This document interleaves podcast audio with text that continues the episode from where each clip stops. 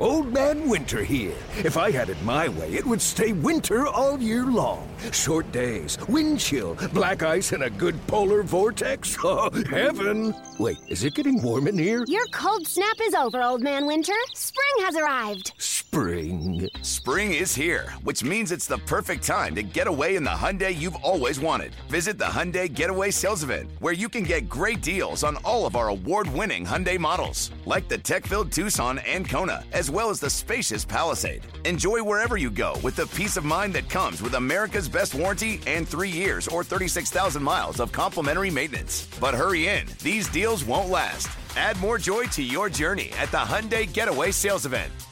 Now get 0% APR or up to 1500 bonus cash on the Hyundai Tucson. Now, during the Hyundai Getaway Sales Event.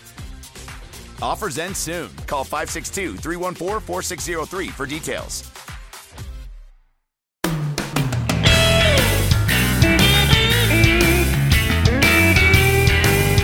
Get to talk real baseball things on the 155th episode of the Show Before the Show podcast from MILB.com. It's the most exciting time of April, I guess. I don't want to say the year because like everything like middle of the season promotions and we get to the, the All Star break playoffs. Like there's other times of the year that are exciting. Opening day would probably be foremost on that list, but now we're a week in. Now it's just like all right, now we're into the meat of it. Let's go. Yeah, that, right. There's actual things to talk about. Yeah. There's no no more predictions anymore. yeah. Um, although you, me, shut and up. Kelsey and Josh have had a pretty fun time of already trying to update everybody on our predictions and who's right and who's wrong already. Which Jo- at Josh Jackson MILB on Twitter is basically just going to be Casey Golden watch for the rest of the year. Which you know, I think we're all fine with.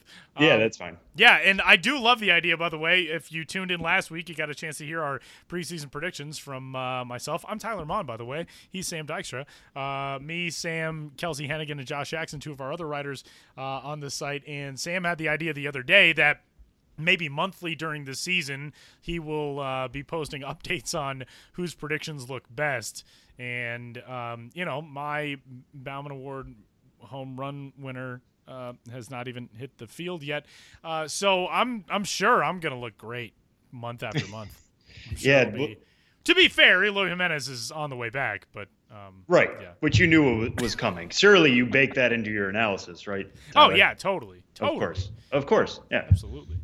Um, it's it's all very well thought out analysis. If you've ever listened to this podcast before, you know that I just bring the hardest hitting facts. Something like that. Um, so with that, we welcome you into the 155th episode of the Show Before the Show podcast from MILB.com. I am Tyler. He is Sam. Thanks for tuning in wherever you found us. We've got uh, a ton of new listeners over the last several weeks. We like blew up with listeners over the off season, which means this season is going to be nuts. I think the more people realize that you know we're not going anywhere. I think you you're forced to be stuck with us. Um, no, you tune into Sam for the good stuff, and then you're like, oh god, the other one who talks all the time, he's annoying. But wherever you found us, uh, you can catch up on past episodes at milb.com/slash podcast. We're also on Apple Podcasts. We're on Google Play. We're on the Stitcher app wherever else you get your podcast and give us some feedback ratings reviews subscriptions always appreciated podcast at milb.com as well and um, that gets us started on this week's edition uh, minor league baseball. Almost a full week into the 2018 campaign and um, we've got some early storylines that are already pretty interesting to watch and we decided to open up three strikes this week with the top standouts from the first nearly week of play. We're recording on tuesday this week but uh, nearly a full week in sam who's caught your eye early on Yeah, we're not going to do this every week. Obviously, people who live listened last year will know that. But anybody else who's who's new and is on, we're not going to be saying, "Here's everything that happened in the last week." But listen, baseball's back. This is great. We actually have games to talk about. It's no longer well, this is just spring training, or um, you know, these are grapefruit or cactus league games. We don't know the competition. Everybody's where they're going to be for a little bit. Everybody's settling in. We can actually talk about what they're doing, how they're surprising us um, all of that. So, uh, in this kind of first week, I've got two guys I want to bring up real fast. Uh, one of which is Brendan McKay uh, in the Ray system. Uh, you know, top five pick last year, coming out of Louisville. The plan with him is basically to be Shohei Ohtani light. Um, you know, he's going to be playing some first base at Class A Bowling Green. He's going to be pitching, taking his turns in the rotation um, at a much level, level uh, lower level than Ohtani is, obviously. Um, so, you know, as much as we want to be enthused by what McKay is doing, you know, there's plenty of caveats going in there. The Rays, they want this experiment to work, so they're starting him out at Bowling Green. They want him to get confidence doing both, getting comfortable with both, without having to worry about competition level. Um, but he's doing extremely well in both roles so far. Uh, he's played three games, or he's hit in three games, excuse me, for Bowling Green, uh, going five for nine with six walks in that span. Uh, he has a double, five RBIs as well. So he's walked six times, struck out only twice. His line as of today is 556, 733, 667, uh, which is nuts. Again, it's only three games, but for a guy who's going to be juggling a bunch of stuff, that's exactly what you want out of him. Uh, he made his pitching debut, his full season pitching debut uh, last night. We're recording this on Tuesday this week. So on Monday night, he made his debut for the Hot Rods. Two perfect innings, four strikeouts. You know, struck out two thirds of the batters he faced. Bang, bang, boom, outing done, move on. Um, you know, for McKay, there are a lot of questions on how this is going to work. At basically any turn, anytime he goes 0 for 4 with three strikeouts or gives up three runs in three innings, somebody's going to be asking the question, okay, is it time to give up one or the other? Um, so for him to be answering the questions already in this fashion is really interesting. Um, I think the Rays, you know, as I kind of mentioned earlier, got got a little passive in sending him here. Uh, normally, college bats, college arms, especially one of his caliber, are starting out at least at Class A advance. Um, but because they're trying to get him to do both, they want to see him thrive doing both.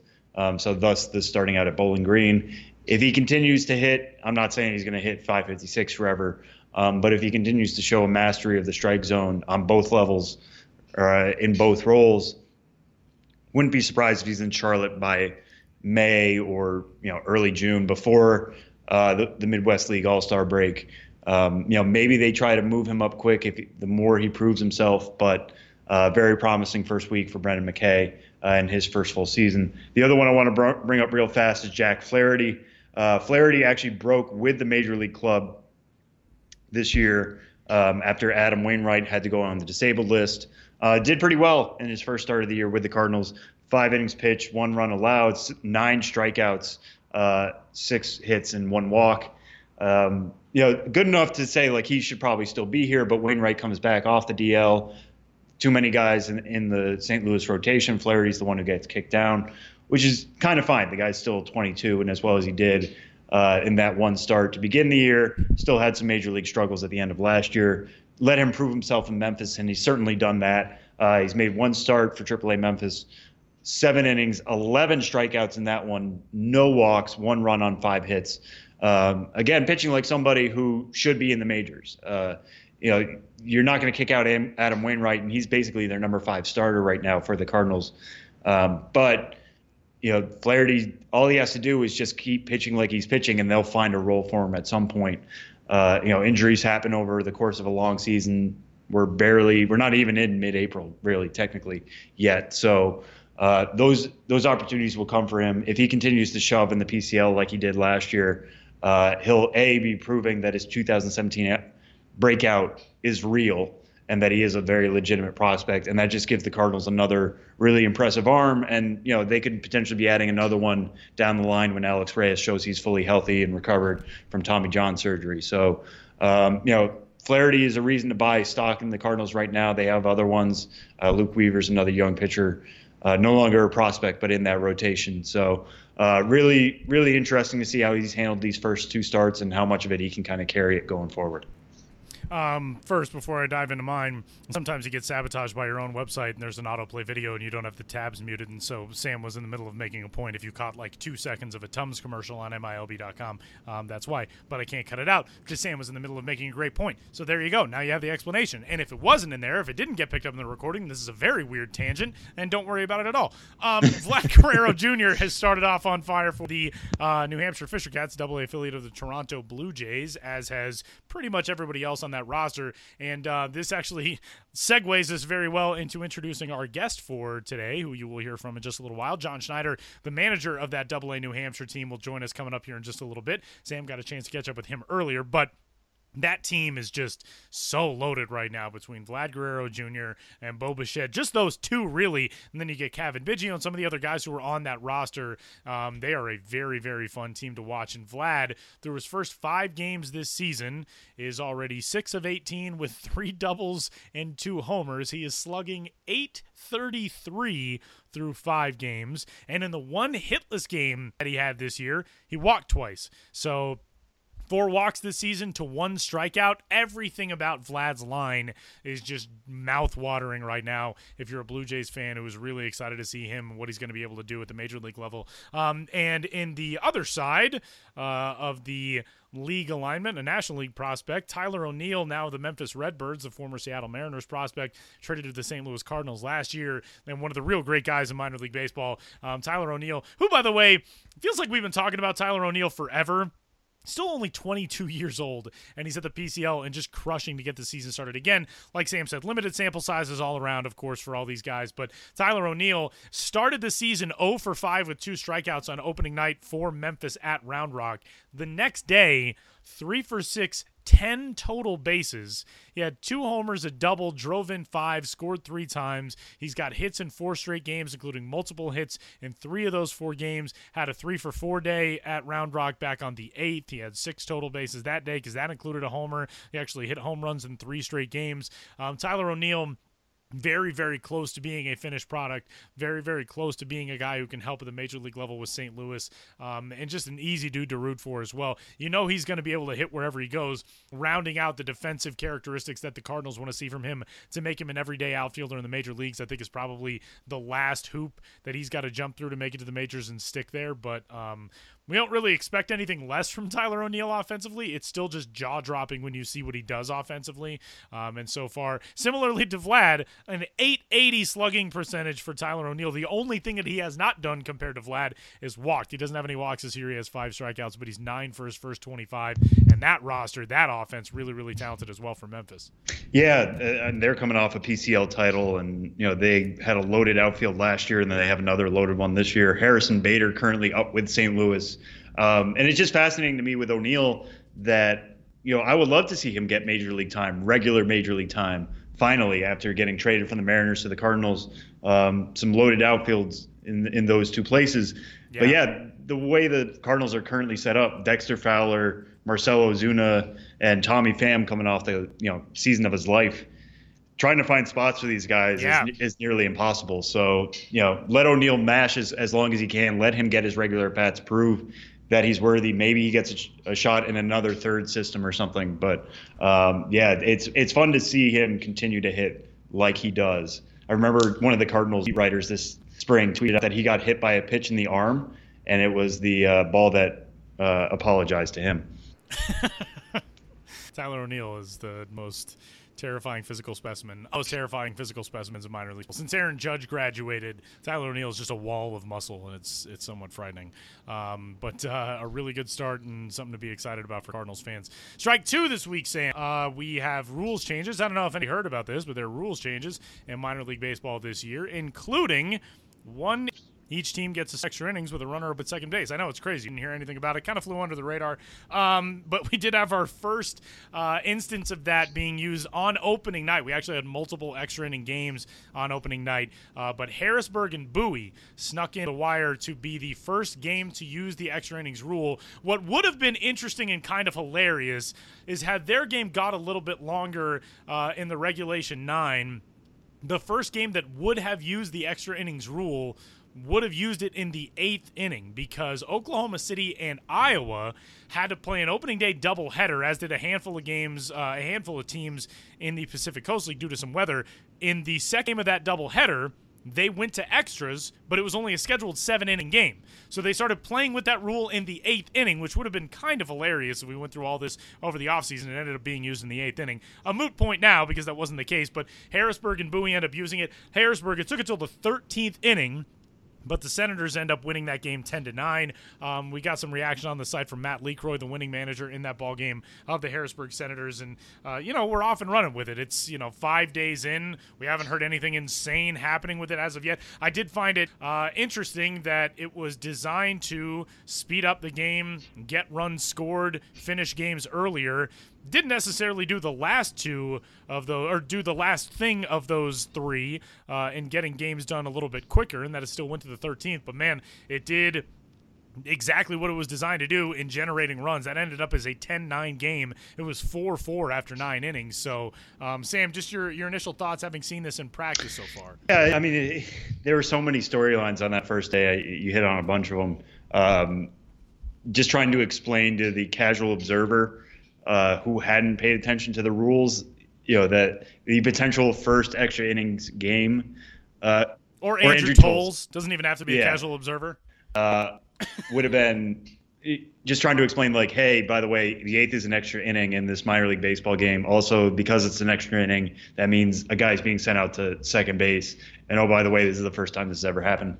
Um, just would have been hilarious. And obviously, that did happen happened with OKC in Iowa. But if that had been literally the first time the rule had been used, uh, would would have been just so funny to me. But uh, you're right. You did that story on Harrisburg, and uh, it was it was just funny to me as well that that game went. What was it? 13? You said. 13 innings. Yes. So this rule that's designed to shorten up games, and so many people we've talked to, Tyler, between the two of us, who have said, you know, you don't want games going 14, 15 innings, and then the first one still goes 13. Um, just kind of underlies how much of an experiment this still is.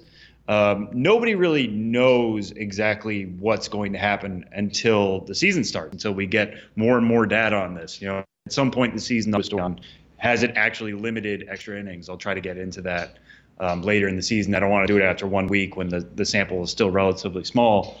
Um, but some, some of the times it's been exactly how we expected. I, I, have the box score right now in front of me of a game that happened yesterday uh, between Jacksonville and Jackson, um, which is always hilarious and trying to decide who is who in the box score.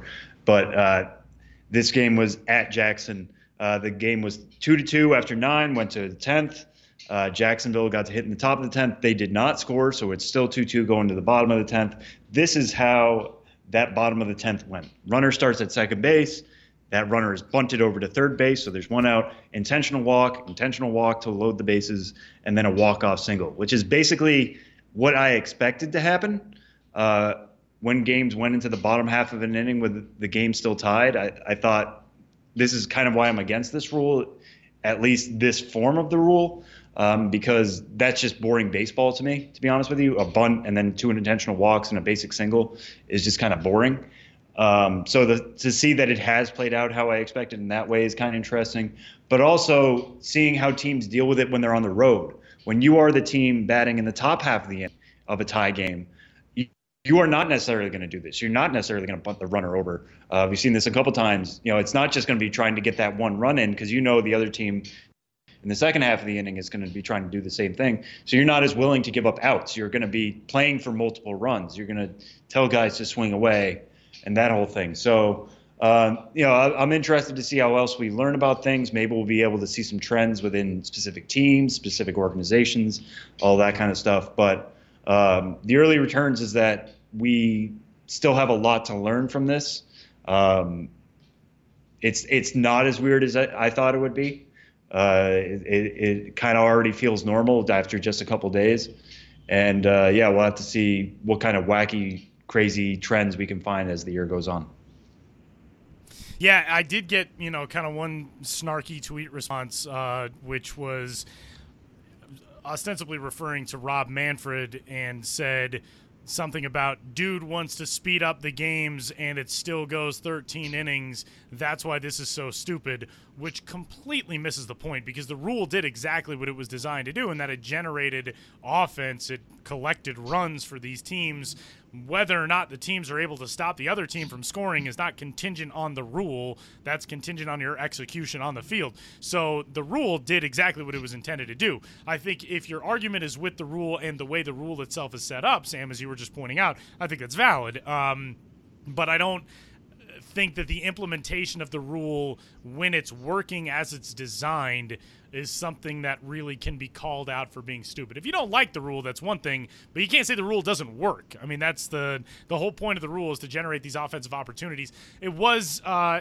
kind of interesting talking to Matt LeCroy. He said, you know, I'm a traditionalist. I don't really like it, but our guys will adjust to it, um, and it gives them an opportunity to learn a different environment to execute in.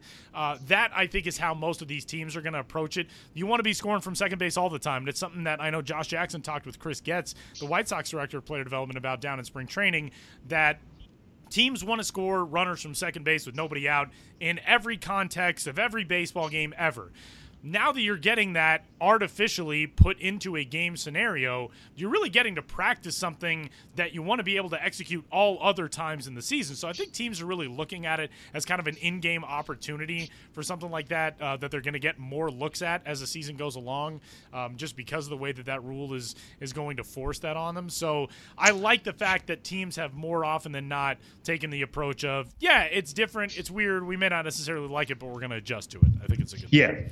So that is, uh, you know, uh, not a point that I would imagine is going to be without its contention for the rest of the season. But we'll see. I think everybody's going to get used to it. Like everybody, yeah. not just yeah. us. Like we we watch tons of box scores every night and every day and all that kind of stuff. So it's kind of normalized to us by now. But I feel like everybody in the the sport or casual fans will probably be over it by May. I would think. We did hear um, not quite the same uproar, but we heard a significant uproar with the pitch clocks, and nobody remembers the pitch clocks exist now. You never you go to a double A or triple A game, and now down the line, nobody remembers the pitch clocks no. exist. Like it's just not something that factors into a game. This obviously is a much more overt thing, and it changes, um, you know, the way baseball has been played traditionally. But it's I certainly don't think it's something that's going to come into play quite as much as everybody expected, and I really don't think everybody is going to be that up in arms about it. People just don't like change, and I understand that messing with something that they think is the fabric of of what they enjoy about a sport that's fine. We covered all this when we first talked about it, but through the first, um, you know, nearly week, I think it's been interesting to see it's played out pretty much the way it was designed. Um, strike three this week, Sam. We have uh, a lot of opening day assignments to evaluate, and Toolshed this week takes a look at some of the most aggressive and some of the least aggressive assignments for prospects out of the gate. Um, give us a rundown of some of the ones that really kind of caught your eye, stood out, where some of these guys are starting in 2018. Yeah, I want to start in the uh, A system um, with Jesus Luzardo. Um, this was a guy who a lot of you might know for kind of his off the field stuff. You know, this is a guy who's a Stoneman Douglas alum. He he uh, attached his name to a lot of the effort this spring with you know baseball trying to help out that school after the school shooting and um, just kind of being a, a public face of uh, you know, he, here is somebody you know involved in the sport who is tied to this school that's been in the news. Um, but he is a very legit uh, you know, pitching prospect.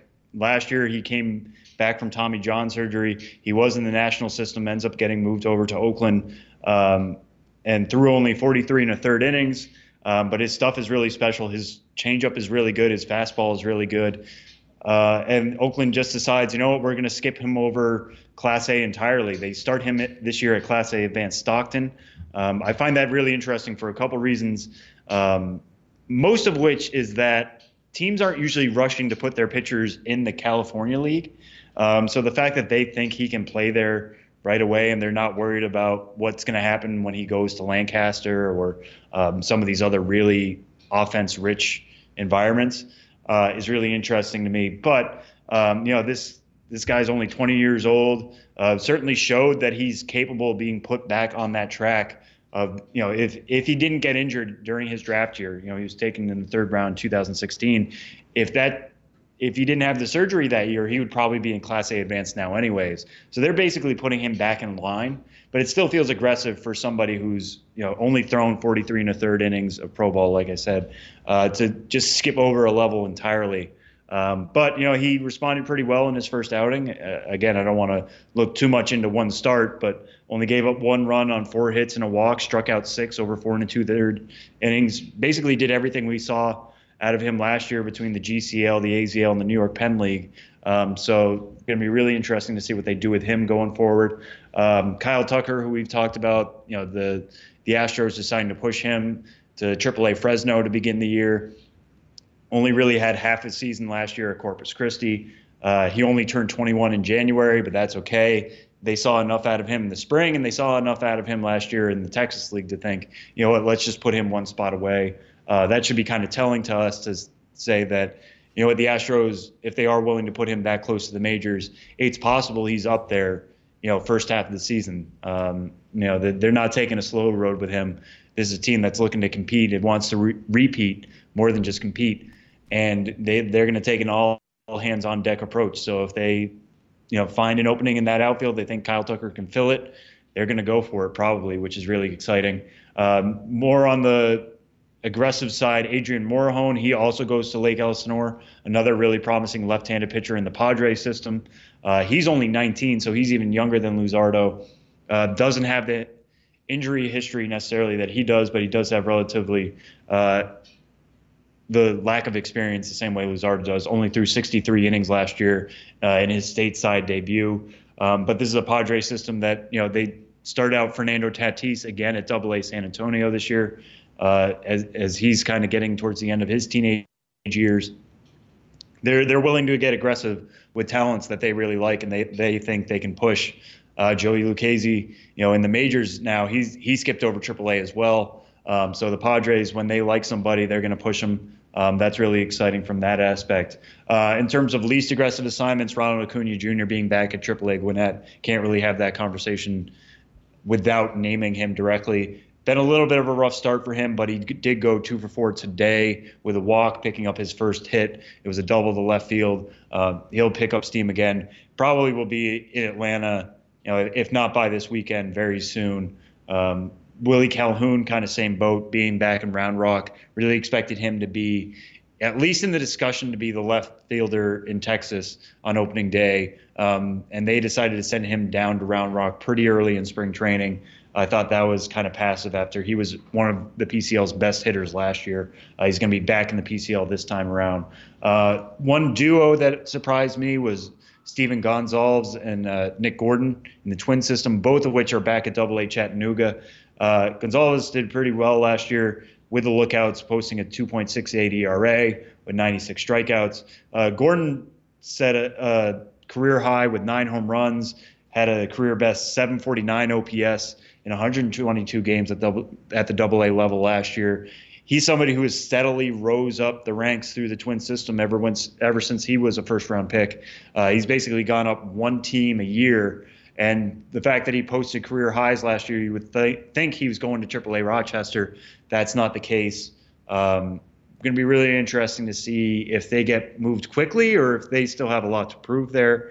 If it's just, you know, some roster crunch stuff. I don't know exactly what's going on there in that Minnesota system, but those are two guys I was expecting to be in the IL. Uh, they will be in the the Southern League to start the year. And one more just hit on real fast. Austin Hays uh, in the Baltimore Orioles system, one of the breakout stars last year. Uh, he spent half the year at Double A Bowie and hit 330 with 16 homers and a 960 OPS there. Uh, they liked enough of what they saw to send him to the majors at the end of the year. Again, I thought he was somebody who could kind of be in that outfield discussion in the major leagues, and, and the fact that they sent him down pretty early is fine. I get that. You know, he's still pretty young. Last year was his first full season. Um, but the fact that they sent him back down to Bowie instead of to AAA Norfolk is really interesting to me.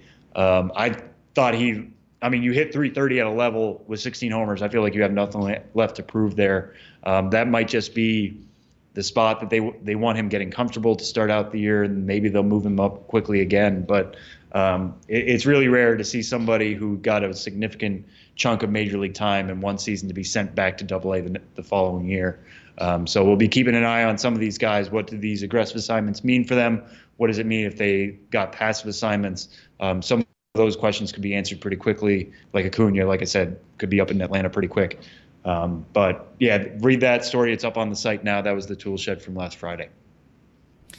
It is up on the site right now. There's some really good stuff in there that you can check out at milb.com. As I'm being attacked by a bug inside my house, and uh, that uh, everything's going off the rails now. the bugs come in, it's spring, they're attacking you during the podcast, everything's crazy. But no, check out Sam's Toolshed columns at MILB.com right now. We did have one foul ball that I forgot to tell you about, Sam. Mm. Um, but one foul ball that I actually got uh, on an email from uh, a, a listener named Char Belfield, who is a uh, Rochester Red Wings, I don't know if native or resident or what, but subject line was Mother Nature versus the IL North.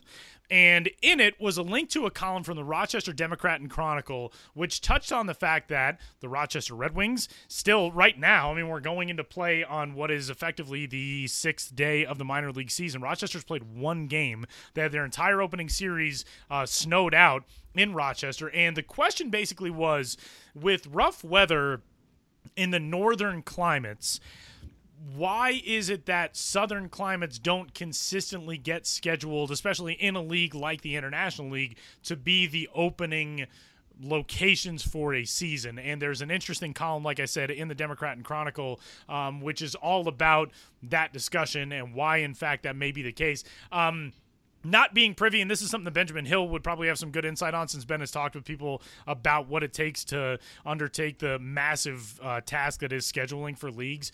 But it's not having any expertise on that. The the thing that is the biggest driver for minor league baseball teams is getting dates more and more home dates later and later in the season because through April and in May and into June in some academic calendars, families on weeknights especially are not really turning out for regular season games. When you get late into June, into July, into August, that's the sweet spot. That's when you want as many home games as possible. My thought process more than likely for this is that the International League at some point – has to throw a bone to the Gwinnett's of the world, the Charlottes of the world, Durham, all that, that they're not going to consistently be opening up at home and having games in the middle of weeks in April um, when they really would like to get those home dates in June or July. Uh, is it a perfect system? No, because as you saw this weekend in Rochester, you can get hit with a storm and you can see three days already washed out of the season, which is not just something that you take as a hit because everybody's excited for opening day and all of a sudden you're not going to have the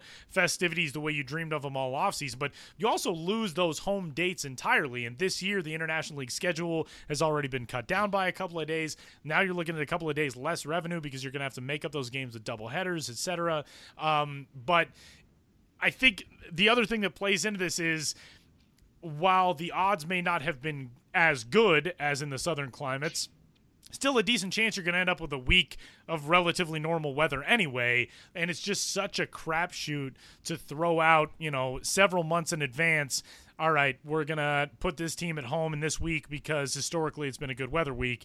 Um, they're going to have to play at home in April at some point anyway. And whether you back it up a week or not, there are still chances you're going to get extreme weather anyway. So it's uh, it's difficult, I think, because of the fact that it was just so glaringly thrust in front of everybody's eyes because of the weather. But it's really a no-win situation and something like that. Yeah, and I was just looking at the IL. You know, I, I brought up the standings in front of me, and there's really like five teams, I can see that you can almost guarantee that there will be snow, no snow, um, which isn't great. You know, this is a what, a six, 10, 14 league. Yeah, 14 team, 14 league. team league, and there's five. I can say like it, they're definitely probably not going to get snow first week of April. And those are Louisville, Gwinnett, Charlotte, Durham, and Norfolk. The other nine teams, you know, it's a roll of the dice no matter what you know your Pawtuckets, your Syracuse's, your even Columbus, Indianapolis, you know Toledo. There's always a chance that there's some lake effect stuff still going on there. Um, so yeah, it is a crapshoot completely. Uh, you know, it's unfortunate that this year, looking at Rochester's schedule, uh, you know, they're scheduled against Buffalo and Syracuse for their first two series. Nobody wants to be in any of those three cities really at, at, that time of the year, at least to play baseball, at least to play an outdoor sport for potentially three hours. Um, but in order to make everything work, in order to get all this calculus going, it, it's not as easy as just saying, okay, northernmost teams, you're heading south, and then we'll figure it out from there. Um, it, it's just, you know, this is one of those wacky years, and maybe next year we're not talking about this at all. Not because they figured it out, but because you know it's one of those 50 degree stretches in April as well. So um, yeah, it, it's just kind of unfortunate, but uh, it, it, it could be a one off for all we know. So, big thanks to uh, a yet another loyal listener in uh, in the Rochester area, Sharp Elfield, for getting in touch. And you can do the same. Podcast at MILB.com. Sam's on Twitter at Sam Dykstra, MILB. Benjamin Hill is on Twitter at Ben's Biz. I am at Tyler Maun. And uh, let us know if you got questions, stuff like this. Um, and we'll check with Ben on this as well. We already talked to Ben for this week's edition of the show, but we'll check with Ben uh, as to if he has any insight on how weather is taken into account early on in the season and these types of scheduling scenarios. But unfortunately for the International League, you got a lot of spots, like Sam was saying, got a lot of spots that could be inundated by terrible weather through April. So, um, not one of the ones that is easiest as scheduling goes along. But, you know, it's part of baseball in April, too. Every once in a while, you get to see Fernando Rodney out there trying to catch snowflakes with an open mouth in the middle of a baseball game. So, it makes it great. yeah, that it, it, just makes for great GIFs, which is really what we do Yeah. this for, I think. that's, that's all anybody does anything for anymore. Um, so that's three strikes for this week's edition of the show before the show. Coming up, John Schneider, the manager of the Double A New Hampshire Fisher Cats, a loaded roster that includes Vlad Guerrero Jr., Bo Bichette, Sean Reid-Foley, now the number 10 prospect in the Blue Jay system, who had a terrific start back on Sunday. Uh, a lot of ranked prospects in that Toronto organization on that roster. And John Schneider joins the show to talk about it coming up next.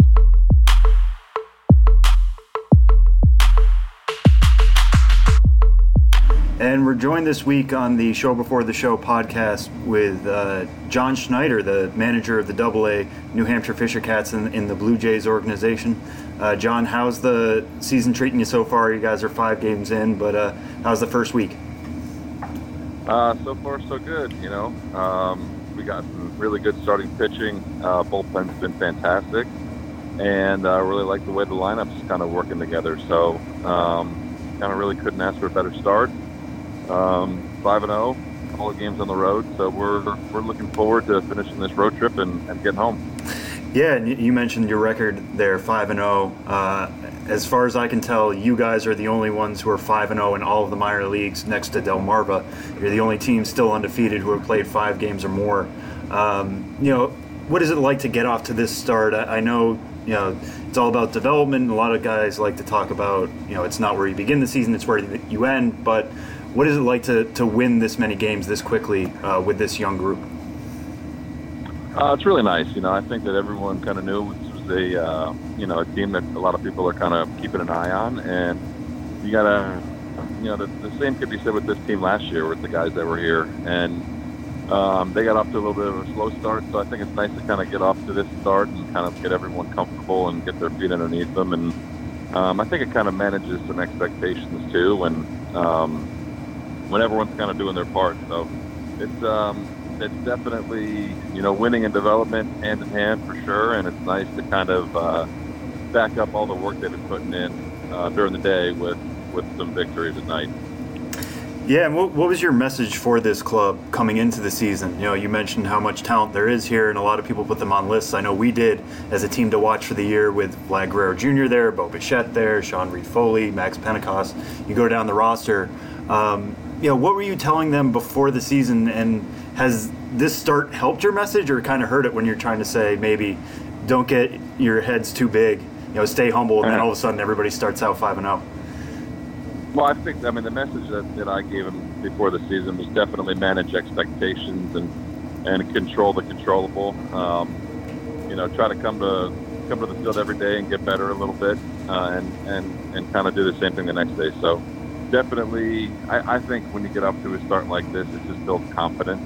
Um, I don't think you know with personalities that are on this team, both on the pitching side and the offensive side, you don't have to worry about um, managing egos or anything like that. You know, they're going to continue to, to do things the right way, and I think it's just uh, it's fun to see them, you know, kind of feed off each other. You know, one through nine in the lineup, and then the first five starters, the way that they're kind of, you know, quietly competing with one another and trying to trying to kind of pick up where the next guy left off is pretty cool. Yeah, and you mentioned uh, a lot of the, the guys who were on this team were with you last year in Dunedin. That team ended up winning an FSL co-championship. I know co-championship's not exactly like a full championship, but what did that do, ending the year on that note, do for some of these guys to kind of carry that into the offseason and then carry forth into the beginning, you know, week, months to come uh, here in 2018? Well, I think whenever you're playing meaningful games at the end of the season in the minor leagues, it's it's fantastic for the players. You know, you can't really replicate those situations and uh, anxiety level and all that kind of stuff. So I think you know a lot of these guys that were um, with me down there last year have been through. You know, being that they've been through that, I think kind of just makes it a little bit easier to take this next step to Double A. And when they are put in situations, you know, early in the year, middle of the year, they've kind of been there and done that a little bit. So. Uh, to me, you know, when you talk about you know winning and playoff atmosphere in the minor leagues, it's really, really great in terms of development because you know, it's just it's just something you really can't recreate if you're doing early work or if you're in spring training or whatever it is. It kind of you really get to see, you know, what you got um, in terms of a compete factor with the guys. So it's been it's been cool, you know, to have them go through that and then and then be up here together and, and I want to get into some of those players here in a little bit, but just first, kind of a more personal question. You know, you're making the jump to Double A. A lot of people talk about for the players, the toughest jump you can make is from Class A Advanced to Double A. Um, but what about for manager? What are, what are some of the new challenges you're finding? You know, with the Fisher Cats, um, new level. Uh, some of the same faces, but it, what what is different about the level from a manager standpoint? Well, as you move up, you know the game's going to get a little bit faster. You know, it's every level, obviously, and just being prepared. You know, being prepared, and to me, the biggest thing, especially early, especially early, is handling your bullpen correctly and making sure you get guys, you know, in when they need to get in and rest when they need to get rest, so you're not, you know, scrambling here, you know, a week into the season. So um, it's just kind of guys are a little bit older. They've been doing it a little bit longer. Um, so and the game's a little bit faster. That's it for me, really. I think as long as you're prepared um, as long as you're in, in contact with your staff, you know, before, during, and after the game, it kind of the game kind of takes care of itself. And as a manager, you kind of sit there and watch it unfold, and then you know that you have you know options, um, and the game kind of just tells you what to do. You know, so so far so good, and uh, but I'm looking forward to it, man. It's it's been a fun couple years, and you know, um, I'm sure it'll be you know a fun challenge for me this year. Cool. Well, one of the uh, fun challenges you have is, is, dealing with, like we said, one of the most talented rosters in, in the minors, but um, two really young guys in Vlad Guerrero Jr. and, and Bo Bichette in your infield. I want to start with Vlad. I know you talked to one of my colleagues about him last night coming off his six RBI game, but uh, these are two back to back games he's now homered in. He had an absolute moonshot in Hartford over the weekend. I didn't even see it land in the video, uh, and then homered again yesterday in Trenton, uh, six RBIs, adding a double as well. Um, you know, last year he did a whole mess of things, showed off one of the best hit tools in the minors, walked more than he struck out. Uh, is power the next thing to jump for him? And, and, what are you guys talking about with him to kind of play more into his power? Obviously, the size is there, but is the power still to come, do you think, uh, as the season goes on? Yeah, I think so. You know, I think that he's still, you know, obviously the raw power is there. You watch him hit BP and he can hit every ball out if he wants to. And I think knowing when to kind of go for it, you know, the. Uh, his first home run at Hartford was the first pitch heater, and the one yesterday was a 1-0 count fastball after a breaking ball. So I think for Vladdy, just understanding how pitchers are going to try to attack him and try to get him out. Um, I've said this so many times, but for you know, for anyone really, but especially for a 19-year-old kid, he's so convicted to uh, his approach and then his plan each at bat. And, and when you talk to him, uh, the adjustments that he can make pitch by pitch are really um, are really uh, phenomenal, you know, for, for a kid his age. So we're, we don't really, you know, talk about power. We don't really talk about mechanics with him. I mean, he's, he can hit, you know, I think he's always going to hit. And uh, we kind of just talk about and let him tell us, you know, how he's approaching each at bat. Uh, because guys are guys are coming in to try to specifically get him out and how he adjusts to that, um, you know, will be different for him this year. Yeah, and with him and and with Bo, obviously they have so big like name recognition at this point. You know, every, everybody's been reading up on them. Do you feel like Eastern League pitchers? You know, it's a small sample so far, just five games, but do you feel like they're attacking them differently than you were seeing last year in the FSL? I know it's a jump up, but after an off season of kind of hype, you know, how do you see other pitchers going after them, knowing that they're they're in the lineup? So far, it's been it's been pretty similar. I mean, Hartford, the first game, after the first game uh, there, they, they were really um, careful with Vladdy, and I think that he was a little bit excited beginning of the year, and we saw him expand the zone just, you know, maybe a little bit. Um, but I think that they're they're kind of coming after him, and I think that you know the biggest thing is um, what they're going to see. You know, Bo and Vlad is that at this level, I think pitchers can use both sides of the plate a little bit more effectively with their fastball. That's going to be an adjustment to make, but uh, they've been they've been kind of coming right after him. I mean, Vladdy got intentionally walked yesterday um, to load the bases, and but if you look at the lineup of the way it is now, I think you know after Vladdy, you got Gurriel, After him, you got Pentecost. You got Biggio, and it kind of goes on down the road. So um, it's it's good it's good for these guys to kind of understand that it doesn't have to be them every at bat. Um, they can kind of pass the baton, and it, it's been it's been kind of as we expected. Yeah, for sure. And uh, with Bo Bichette, he started out 0 for 4 in that first game, and then has multiple hits in every game after that. Um, I talked to him down in the spring. He, you know, seemed ready to go, ready, ready to improve on a year in which he won a minor league batting title last year. Um, but what have you seen about him that's able to make adjustments, not only game by game like this, but making the adjustments from, you know, the FSL to the Eastern League? Uh, he, he, says he doesn't really change his stance too much. Nobody's ever really tried to change his violent swing, but what allows him to, to handle each level as well as he has? Well, for one, if you look at his swing and his setup, it is a little bit unorthodox sometimes. You know, people say that, but he's so aware of what his body's doing in space and um, what he needs to do in order to get into position to hit. Um, so it's he's been um, he wants to beat you so bad every day. He's he's like a fierce competitor. Um, so it's it's really kind of business as usual for him. Um, when, and you can kind of say that about both him and Vladdy, where they're just so convicted into what they're doing and they've had success with it. You really don't have to do much in order to kind of, you know, get them on the or keep them on the right track, if that makes sense. They're they're convicted with what they're doing. They know it works for them, and you know we're kind of here to nudge them back on track if they happen to do get off. Yeah, and both of those guys feature in that infield, and it's one of the most exciting infields. Not just the, them alone, but you guys also have Lourdes Gurriel Jr. and Cavan Biggio, and I know you're playing a little bit with that. I think Gurriel got some time at short the other day. Biggio got some time mm-hmm. at first.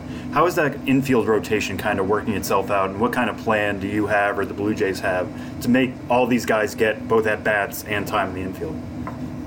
Well, I think you look at those four guys, you know, Bo, Vlad, Gurry, and, and and you know they're going to be the main four that are in there. Um, I think Bo and and and, um, and Gurriel will bounce a little bit between the middle, um, with a little bit more at short for Bo and more at second for Gurriel. And first base is something new that's uh, for Biggio this year, but he's taken to it quite well. He's also going to play some third base, so Bish be kind of all over the infield.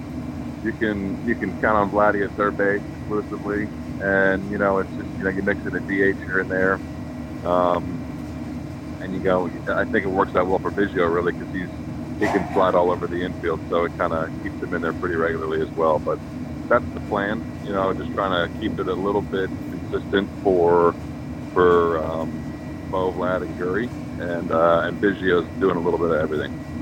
Cool, and, and you mentioned Bo maybe getting some time at second. I know he did a little bit of that last year, but you also, just so I get this straight, you said Vladdy's going to be at third base exclusively. So there's no plan to yeah. maybe get him some time first or anything like that. It's only at the hot corner. No, nope.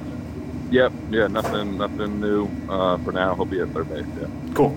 Uh, and one other guy I want to talk about uh, was Max Pentecost. Um, I think he's played two games for you so far. You know, he's coming off so many shoulder injuries in the past, but this is the first time he's getting to Double A. Uh, trying to get him more time at, at catcher. You know, what, what, are you guys kind of planning with him? What's the rotation kind of looking like for him as the you know weeks come into the season? As the season continues to progress, so will his games. I think we're taking it um, slow and, and, cautious with him right now, where it's kind of game on, game off. Uh, mix in a couple DHs here and there when we get home, uh, but for right now, it's kind of a slow build up, and he did an outstanding job in spring training. You know, getting himself ready to kind of do this. But um, we're really looking forward when you know when the season's up, shooting for you know somewhere around 80 games behind the plate. You know, which would be 60 more than what he caught last year. So he's difference maker both sides of the ball. Um, and I think once the season really gets rolling into May, you can really look for him to be really consistent, um, both offensively and defensively. So I think right now it's still kind of you know feel out process for him, and maybe tough to get a little bit of consistency at the plate or behind the plate when you're not in there exactly every day. So I think really once we get rolling, he'll be uh, he'll be right in the thick of all this too. And just to ask about one pitcher on the other side of the ball, uh, Sean Reid-Foley on Sunday. Uh, through six one hit innings, striking out seven, walking three. A really strong season debut for him, obviously, but he's coming off uh, a really tough 2017 in which he had a 5.09 ERA. Uh, what are you guys kind of working on? What did he show you in that first start um, that's allowed him to get off on such a strong foot? And how much do you think he can kind of carry that going forward deeper into April? Well, we kind of saw the Foley, you know, that we all know and expect, really. Um, we're keeping it very simple with him. You know, he's a young kid and he's a talented kid, and things that we're stressing with him, staying over the baseball, pitching in safe zones, and uh, and make good misses when you have good misses when you do miss. So that's it, really.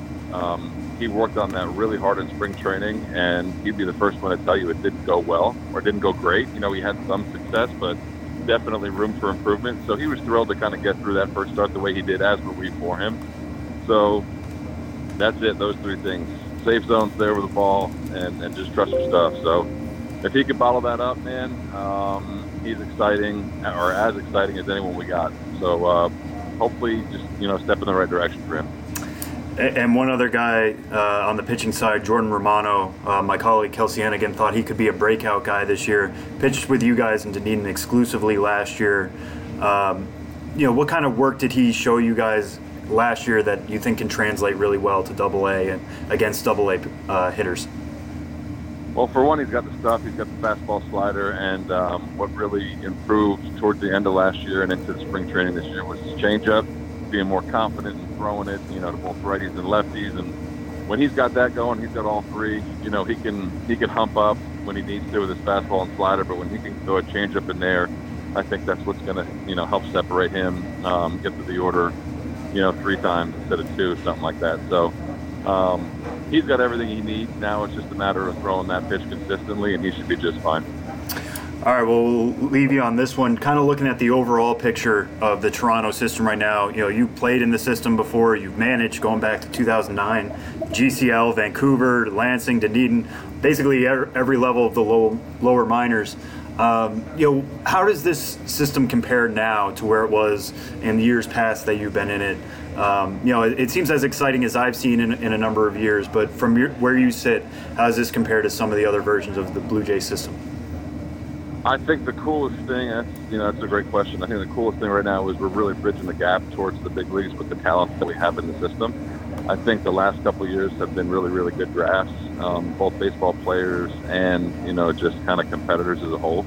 So if you look a couple years ago and we were young and we were, you know, oh, a few years away and now all of a sudden, you know, we got some pretty good guys here in Double A, some pretty good guys in Triple A that are knocking on the door, and it makes it, you know, when you look at it as a whole, it makes the whole thing a little bit more sustainable, a little bit more realistic when these guys are kind of not in the uh, in the rearview mirror saying, "Oh, well, wait till this guy comes." You know, they've done a good job of working and developing themselves um, to kind of get pretty close. So to me, that's that's the exciting thing. You know, you gotta still have a good core group in the big leagues, and you got a, another good core group coming up, and um, and there's still some really good young kids too down in down at the lower levels. So it, when you look at that, um, it definitely makes for an exciting time, I think here, and um, you know hopefully we can kind of keep it rolling. Yeah, and just one more one just to piggyback off that.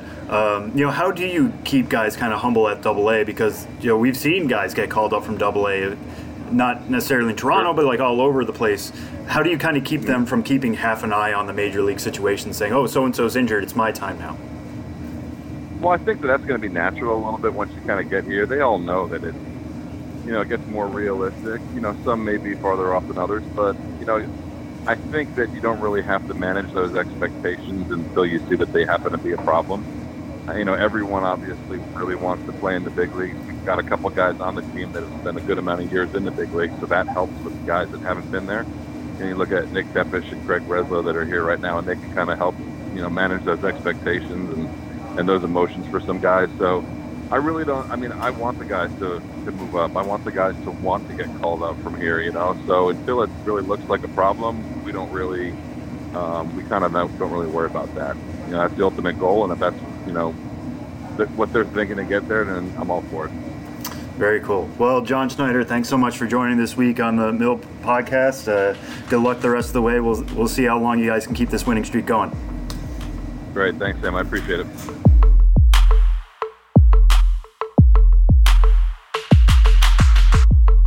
Welcoming in Benjamin Hill for the first week of in-season promo and other thing discussion. Hello, Ben. Hello, Tyler, and hello, uh, sitting to my left, Sam. Hello, Ben. I like how you're painting a picture for everybody so they know That's good. exactly where we are. Yeah, It's like football you, when they always say the team's going left to right. Like that doesn't really matter to me if I'm listening on the radio. no, that, no, you're I- painting the picture. right. I want all our listeners to imagine you and me in a uh, brightly lit but fairly nondescript conference room with uh, brick walls on the uh, window side of the of the room. Anything exposed like wood, I like that about Chelsea Market. Not in this place. No. yeah, no, no, exposed brick in this room. Okay. Um, but beyond that, it's a kind of ugly room. There's a big, uh, you know, heating duct ventilation system running across the ceiling and uh, pretty dirty fluorescent lighting. Um, they really need to clean uh, these fluorescent lights. So I just want everyone to uh, envision this, and and and to envision you, Tyler, uh, sitting in your palatial estate, Yeah, thousands of miles away. Yeah, yeah. thousands of miles away. This is our new brand. Our new brand is just backhandedly making comments about the Chelsea Market cleaning staff from now on. That's what we're gonna. Oh no no no no no no no no! no. This is this is not day to day. I have nothing against the Chelsea market cleaning staff. This is um, eh, you know, special project cleaning work that needs to be done, and probably because it's so close to the ventilation system, it's uh, Yeah, then it's like a probably gets a lot lot That's true. dirtier than uh, most true. lighting systems. That's fair. And um, now Sam has gotten up to close a window. So we are making conversation while Sam meanders back to the seat so we can continue this. We're off to a rollicking start, guys, but the picture has been painted. Yeah. I don't know what you're talking about. I've been here the whole time. At least it's open window weather there, which like last week it was, you know, like winter apocalypse again in New York City. But um, we're back to normal as the regular season is kicked off for 2018, and we got a really cool thing to talk about right out of the gate. The uh, Kannapolis Intimidators, the Class A affiliate of the Chicago White Sox in the South Atlantic League, um, last week, just prior to opening day, announced minor league baseball's first fully dedicated sensory-friendly space called Cam's Clubhouse, which prioritizes inclusion for all children and is inspired by and sort of geared toward the son of president slash GM of the Intimidators, Brian Radel, named Cam, who was diagnosed with autism. He's now three years old, is Cam. And Ben, tell us about this because this is such a fascinating initiative for the Intimidators to have taken on. Right. I talked to uh, Brian Radel today. Uh, we were speaking here on uh, Tuesday, and this is a story that'll be up on uh, Thursday, uh, very shortly. Um, but Brian Radel, um, you know, he's been in minor league baseball for I don't know how many years, but quite a long period of time. Uh, worked for the Wilmington Blue Rocks, worked for the Lowell Spinners, and uh, this past October he took on this president GM role with Kannapolis, and um, you know, I think like anytime you you take over a leadership role with a new organization, you know, you're going to meet with your staff and you're going to look around the ballpark, um, you know, for areas that can better be utilized. And um, so they were doing that, just kind of taking their own ballpark tour, as it were, to, to kind of figure out things they could do for the upcoming season to, um, you know, to better utilize their space. And um, up on the upper level in the suite sections, you know, he he thought, you know, this would be perfect for a uh, you know, for what later became Cam's Clubhouse, uh, a, you know, a sensory-friendly space, and um, you know, teams have done this intermittently through the years. You know, maybe on certain nights dedicated a sensory-friendly space. Uh, I know there's some teams who have uh, had sensory kits uh, available uh, for fan for for young fans who might need such a thing. But in terms of having a dedicated space, uh, this is the first time. And so it's a just a good example of you know Brian Radel being there in his first year, uh, looking for new ways to do things, and then using his personal experience. You know, having a three-year-old uh, nonverbal uh, autistic son named Cam, uh, and that became Cam's Clubhouse. Uh, so I had an interesting conversation with him today, and you can read about it in the story that'll be on MILB.com on Thursday. But you know, he was talking a little bit about how at first, you know, they were just going to call it a uh, sensory-friendly space, and he and his wife felt a little strange about personalizing it and making it after his son. But you know, he said basically, you know, that's really what motivated me to do it. And you know, in minor league baseball, storytelling is a big element. So we want to tell a story and not just have a more generic name. Um, so it's gotten a lot of good uh, publicity so far. I can definitely see it catching on uh, as the seasons go by. Uh, teams with the space available doing this sort of thing, and uh, you know it's great for the kids and also for their parents uh, who can take their kids to. Um, you know, who have special needs to a game, uh, knowing that there's somewhere to take them when things get overwhelming. Because minor league baseball stadiums, uh, for a special needs child can be overwhelming if you think about uh, all the uh, between inning songs and sound effects and yelling people and uh, there's just a lot of uh, you know stimulation overload uh, sort of by design in terms of the entertainment package so to know that kids if they get overwhelmed can go somewhere and their parents feel safer taking them it's just a win-win for everybody and it, how does this work exactly i mean what does a sensory friendly space mean exactly for folks and you know, is it a big room? Is it like kind of a side room? How does exactly does this fit into the ballpark in Kannapolis? Right. I don't know the square footage of the room, but um, it is up in the suite area, and uh, there will be pictures in the story.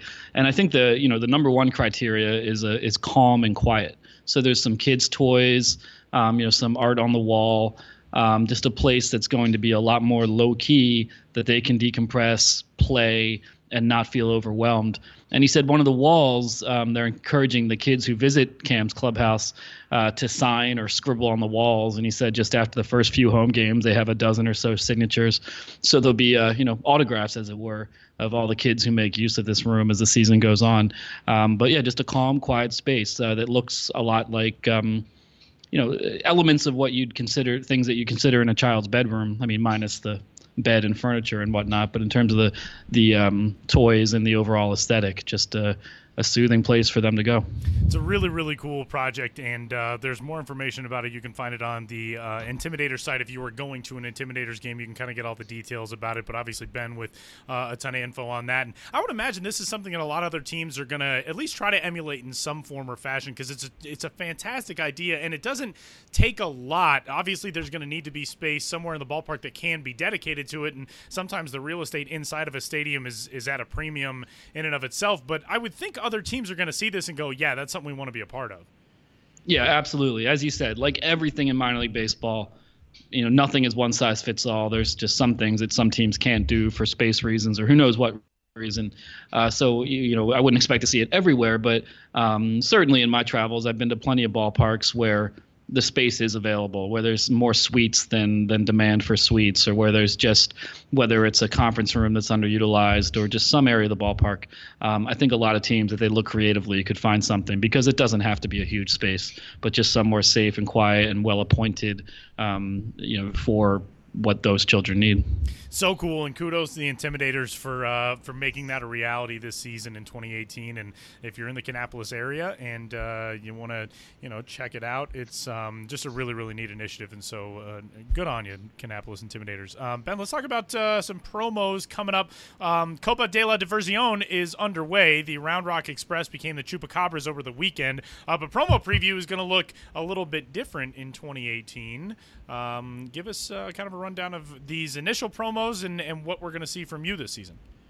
Right. Um, well, you know, I've been doing promo preview in various configurations for pretty much as long as I've had this job, and it's essentially the column that led to me doing this job, you know, inadvertently many years ago.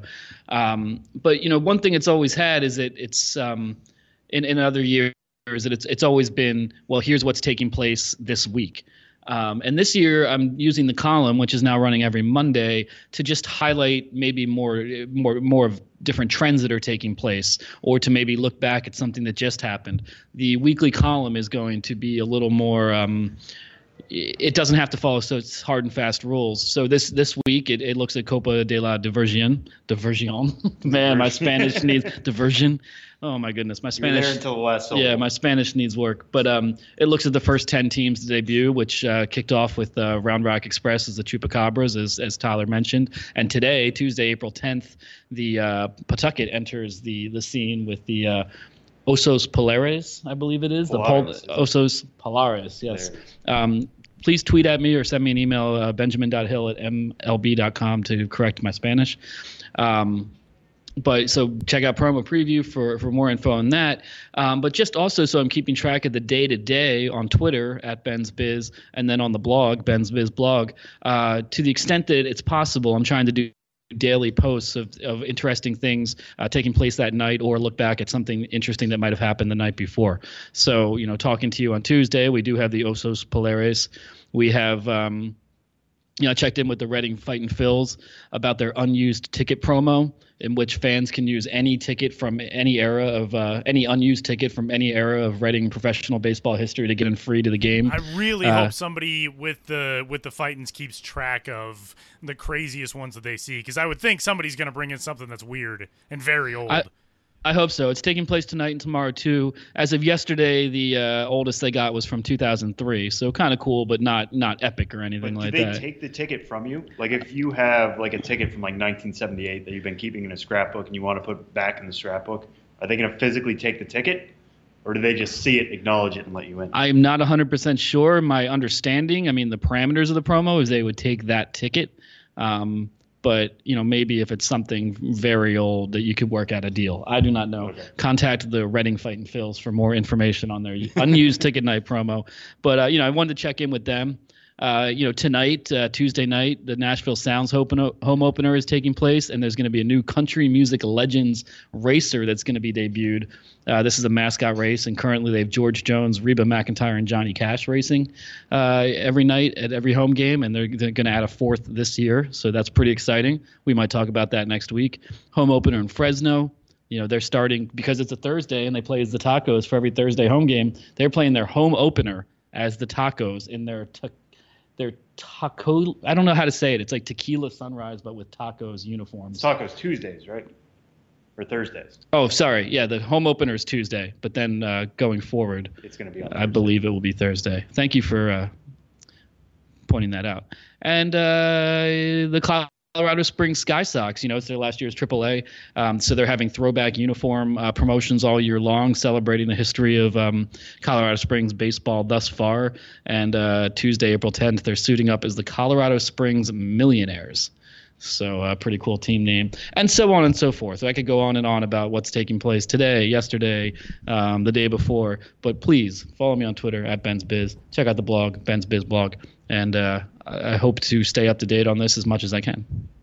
Ben, the road trip schedule now out and released, and you can find all the details at bensbiz.mlblogs.com. But in addition to just you going on the road, it is designated eater solicitation time, and uh, you got to find. Have you found anybody for any of these trips? Because you got trips starting relatively soon. But um, first off, have you found any? Second off, how many of those are podcast listeners? Because they're the coolest. And uh, third, where do you still need them? Okay, well, here's the system. My, my, I'm not going on a, a trip until May 4th in Delmarva. That's the first date. And I'm talking to you guys here on uh, Tuesday, April 10th. Thanks. Sam just pointed to the date on his computer because I clearly don't know what date is. So through April 20th, you can email me and apply to be a designated eater at one of the places I'm visiting. Go to the blog for the post that has all the available dates. And uh, so anytime through April 20th, every single place I'm visiting this year, from Delmarva Shorebirds on May 4th all the way through Grand Junction uh, Rockies on September 4th, every spot uh, is listed in that blog post. So no one has been selected yet. And I will continue to get emails uh, for more than a week from now uh, because I didn't want to make it first come, first served. I wanted to, to see who was available and then try to choose the ones who seem the funniest, uh, most diverse, most whatever have you. It's a, not an exact science. Um, but I've gotten a couple dozen emails so far, um, kind of concentrated in certain areas. So certain, a lot of places are still going to be wide open. Uh, and definitely some people who said um, they've heard about it on the podcast. Um, and of course, I, I love all of you. And if you're listening to this right now, I love you. And and please get in touch to be a designated eater. Go to the blog, Ben's Biz blog, check out the post calling all designated eaters 2018 and uh, see if uh, one of those dates works for you and get in touch. And I do want to emphasize one, I love that people get in touch. Um, because I jokingly say, send me an email about why you want to be a designated eater in 50 to 500,000 words.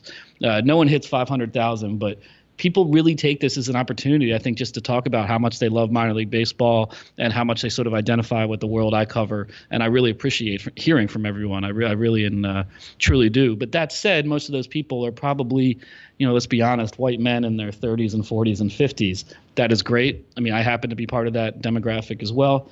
Um, but I also do want to find uh, more women, more younger fans, uh, minorities. Um, so I'm trying to reach out as much as I can, uh, just so it's uh, not the same demographic uh, among demo- uh, among designated eaters. You know, these are um, the issues I'm dealing with right now. So get in touch. Uh, the blog again is bensbiz.mlblogs.com, and you too can be somebody stuffing your face with some of the best food in minor league baseball. Benjamin Hill is on Twitter. He is at Ben's Biz. And uh, thanks, Ben. We'll talk to you next week. Yes, Tyler, you will. And uh, in return, I will talk to you, and I will talk to Sam Dykstra sitting to my left, and who knows what direction he'll be sitting from me next week. Tune in next time. Tune in for the thrilling conclusion. Thanks, Ben. Thanks.